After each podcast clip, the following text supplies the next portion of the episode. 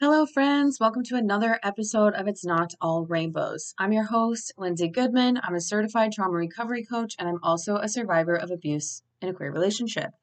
I'm here to help you figure out what's really going on in your relationship to help get you out and on the road to recovery. Today, I'm going to talk to you about how abusive people will tell on themselves and how it's very hard to understand it at the time, but a lot of times you'll look back and remember something that they said to you, something that was like a dead giveaway and later on, like so many things with coercive control and covert abuse, you have that aha moment of like, oh my gosh, they literally told me what was actually going on at the time, right? I'm going to give a couple examples.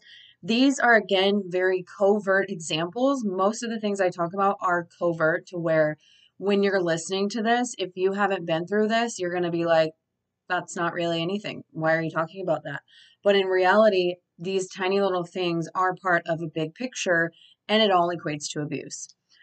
Before we dive in, I'm going to talk about my struggles and successes. Um, a struggle is that I haven't recorded an episode for a little while, and um, so I don't have a lot on the queue. Usually, I record several episodes ahead, um, just so I always know that we're good, we're covered. And I've been recording lately life has been super busy. It was one of those times where I know I talked about this a couple weeks ago. It was supposed to slow down.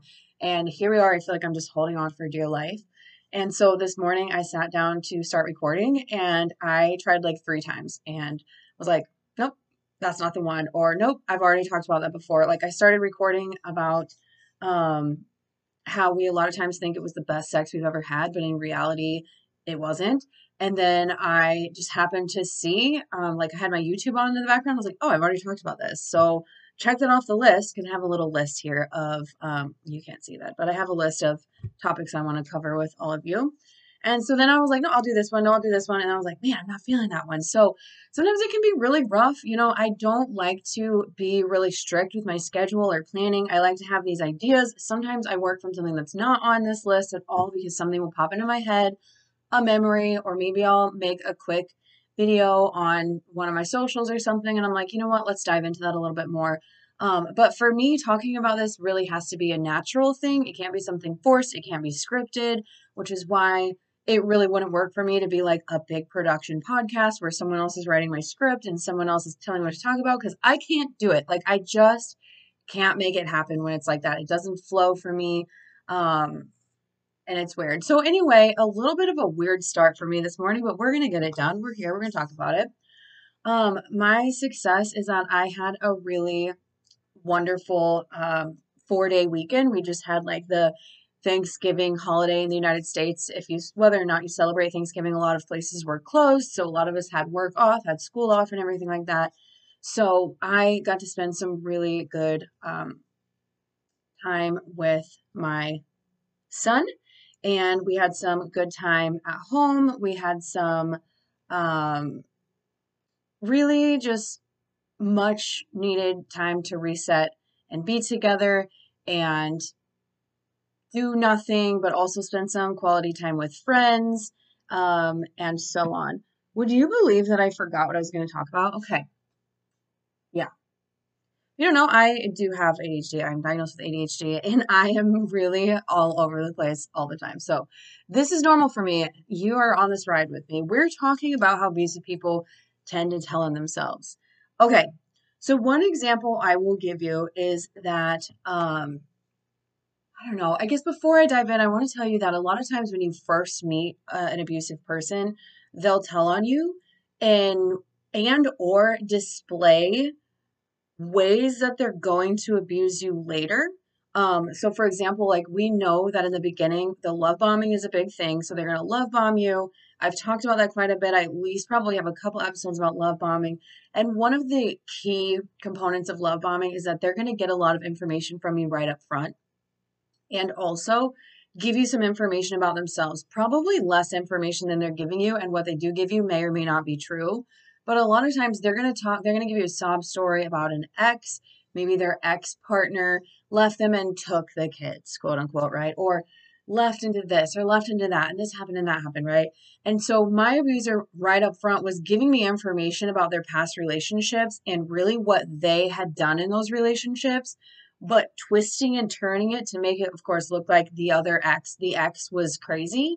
The ex wife did this. She was crazy. The ex wife, whatever. But essentially, they were giving me information saying, I drove this person so crazy. I'm going to use the word crazy, even though I don't believe for one second that that person was crazy. I think she was just like I was, nervous system wrecked, having been abused, CPTSD, whatever. And every choice that she made at that time was to escape from a violent, aggressive, physically dangerous, but not just physically dangerous person, right? But everything that they were saying was actually telling me this is what's going to happen to you. I'm going to drive you crazy. You're going to act just like she did. It's going to look a little different, but you're going to end up running for dear life and clamoring for whatever you can find so that you can escape me as well. And you're going to look crazy. Everyone else who I tell, oh, she went and lived in her car, or oh, she went and like just disappeared uh, off the map and just like whatever, she's crazy. When in reality, again, it's just a person trying to survive after abuse, right?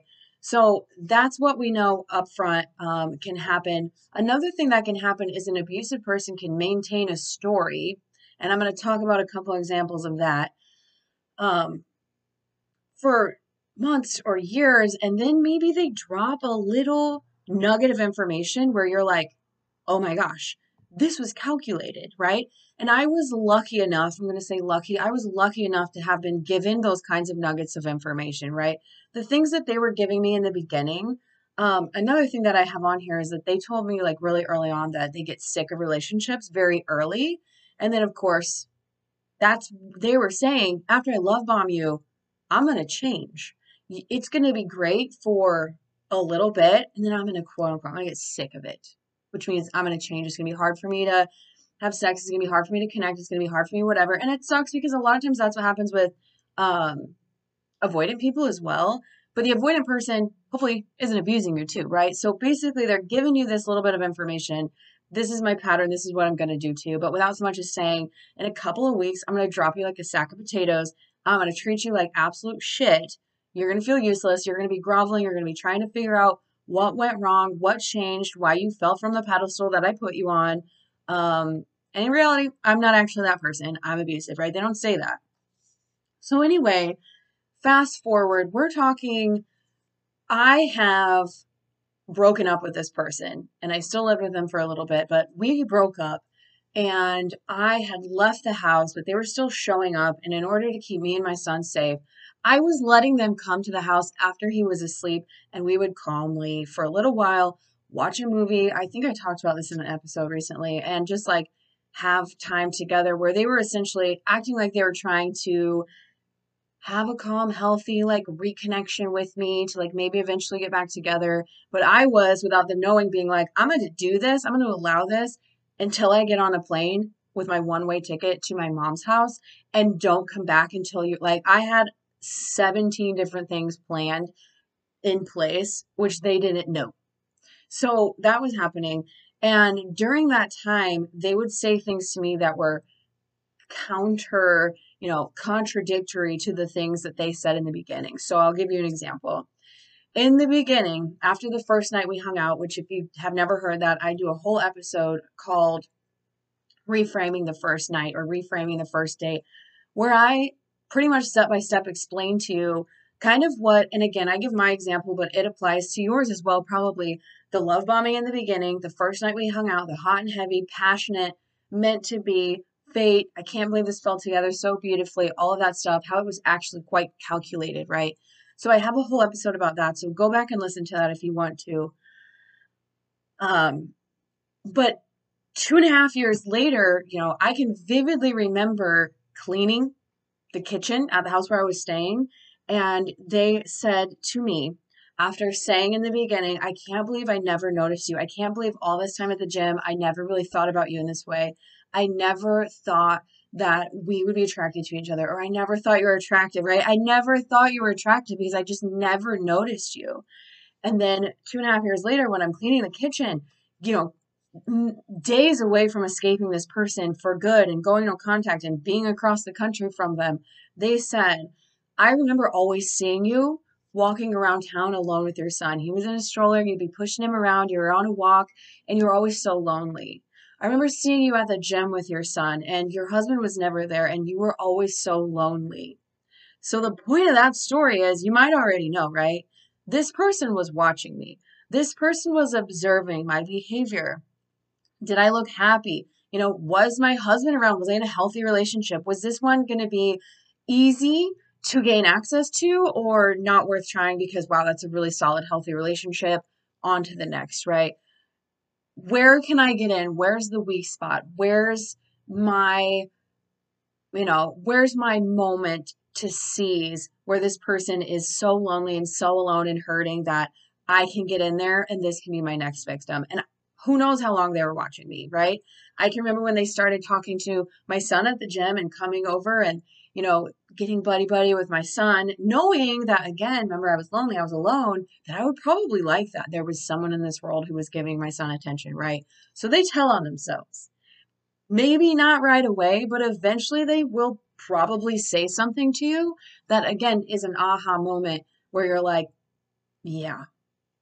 Another thing they said to me was that when they first came to my house, um, when my dog passed away, which by the way was the weak spot, the moment where I hit rock bottom and they were like, there it is, I'm going to make my move. Sounds nice, right? If someone ever makes a move on you when you're rock bottom, that's a mega red flag, okay? That is something to not even entertain. If someone makes a move on you when you're rock bottom, run for the hills because that person is predatory and they will masquerade as someone who's so caring, who just wants to be there for you. But an actual healthy, caring person will be there from for you while also giving you space to heal and not feeling like they need to fix you or heal you or whatever. And if it naturally comes together later, they got you. They understand that you're a human, that you need to heal. There's a lot going on here. You know, you can't save another person. And a lot of people will argue with me on that one, but that is not a good sign, right? So, anyway, they said to me, when I first came over, I saw your house, and your house was a wreck. It seemed like you were so run down and you were so tired and you were all alone with your child. And I could just tell that you just, you needed help. Okay. So again, those two things, those two things, same thing signified I was watching you. I was observing you. I came into your home to help take care of your dog that had died and looked at you holding your baby. Your house was not clean. I could tell you were lonely. Obviously, you were sad. I came in then, without so much as saying it, and I started helping you clean, and I started helping you make lunches, and I started helping you do all the things that every single mom probably struggles with when their baby is little. He was 16 months old. When you have a 16 month old, or especially if you have two kids, or me, I had a 16 month old and three dogs, which therein you see the problem. I couldn't take care of the dogs. A bad thing happened. I have haven't really talked publicly about how that happened, um, but it was horrific. And um, you know, every I don't know that many moms who by themselves are gonna have a squeaky clean house and tick off all the things on their checklist that they need to do perfectly every day. You're probably eating standing up. You're probably sometimes you're wearing the clothes you wore yesterday. Whatever, all kinds of stuff, right? Because you're like I can remember being very happy and loving just savoring those moments with my child and also struggling because I was alone and it can be really hard, right? Not so much that I was like, I need a partner who's going to come and help me with all this stuff, but just like, yeah, this is a lot to juggle, right? And so, my point in all of that is again that these people will give you nuggets of information, and when they give them to you, they may or may not make sense. They may or may not click as an aha moment. Like I said, those two nuggets clicked because here was this person trying to masquerade again as I'm going to change. It's going to be calmer. Let's reconnect so you can come back home. This will all work out. I can't live without the dog. I can't live without the kid. You see what I said there? Those two little tiny creatures were being used as pawns to guilt me because it worked in the past. I've talked about this before. Um, blah, blah, blah, right? And also not realizing that I now had loads of information to understand what manipulation and guilt tripping and love bombing and you know stonewalling and all the words that we use when we talk about covert abuse and coercive control then i now understood that and what it looked like so when they were saying those things yeah i remember seeing you like all of that stuff that i was going okay i see this i understand what's happening here you're giving yourself away everything that they were saying and doing, my now educated brain was going click, click, click. I understand, I understand, I understand, versus that brain fog that you have. Like I said in the beginning, I was being love bombed. I was on a hormonal oxytocin, serotonin, whatever, I don't know, high. I was so just, and I was drinking, right? And so I was not thinking clearly. So all the things that were saying that were mega red flags were being misunderstood or missed or whatever. I do want to also say, I just thought of something. Oh no, I think I lost it. Boo. Um, oh no. I thought of something that I was going to add about why people do that, and I can't even remember what I said. Again, I apologize. The ADHD is wild. I'll go ahead and start wrapping this up because I do have to work um, an interpreting job here in a couple minutes. If I think of it before I shut this down, um, I'll do that. If not, I'll make a little video about it on social media and we'll talk about why abusive people might do that thing, that whatever I was talking about. Um, if you're watching me on YouTube, you probably saw my face light up and I was like, yeah, I got to talk about that. And then I finished my sentence and it's gone. So, anyway, um, thank you so much for listening. I hope this is helpful. Um, again, this is like some really unfortunate stuff that happens. It's it's really yucky. Um, it's really hard to understand while you're going through it. Um, but very important, I think, to our healing. I think it's very important to understand these tactics and how they work and how they work on us and what they look like because that has been a huge uh, part of my healing and being able to share and educate others about this kind of thing is really important to me and has been really healing for me. So I hope that this is helpful to you or anyone around you who might need it. Um, I am a trauma recovery coach. Um, I do offer coaching. I have one on one coaching. I do 30 and 60 minute sessions, and I also have group coaching that happens once a month. Um, I've got another one coming up here in December. So please check that out if that's something that you might be interested in. If you like this podcast, wherever you're listening, please rate, review, subscribe. It really helps to get it into the ears of the people who need it the most. Um, and that's all I care about. Um, like I said, this is a tiny little podcast, and I just, it's one of those things where you never know who's gonna have an aha moment and hear what they needed to hear to, to unlock that next level of healing. Um, so, yes, I definitely appreciate that. That's all for today. Unfortunately, I wasn't able to recall what I was to say, so I'll listen to this later, and if I remember, I'll share it somewhere else. Um, but again, thanks for listening. Go do something nice for yourself. Go drink some water, and I'll be back next week with more.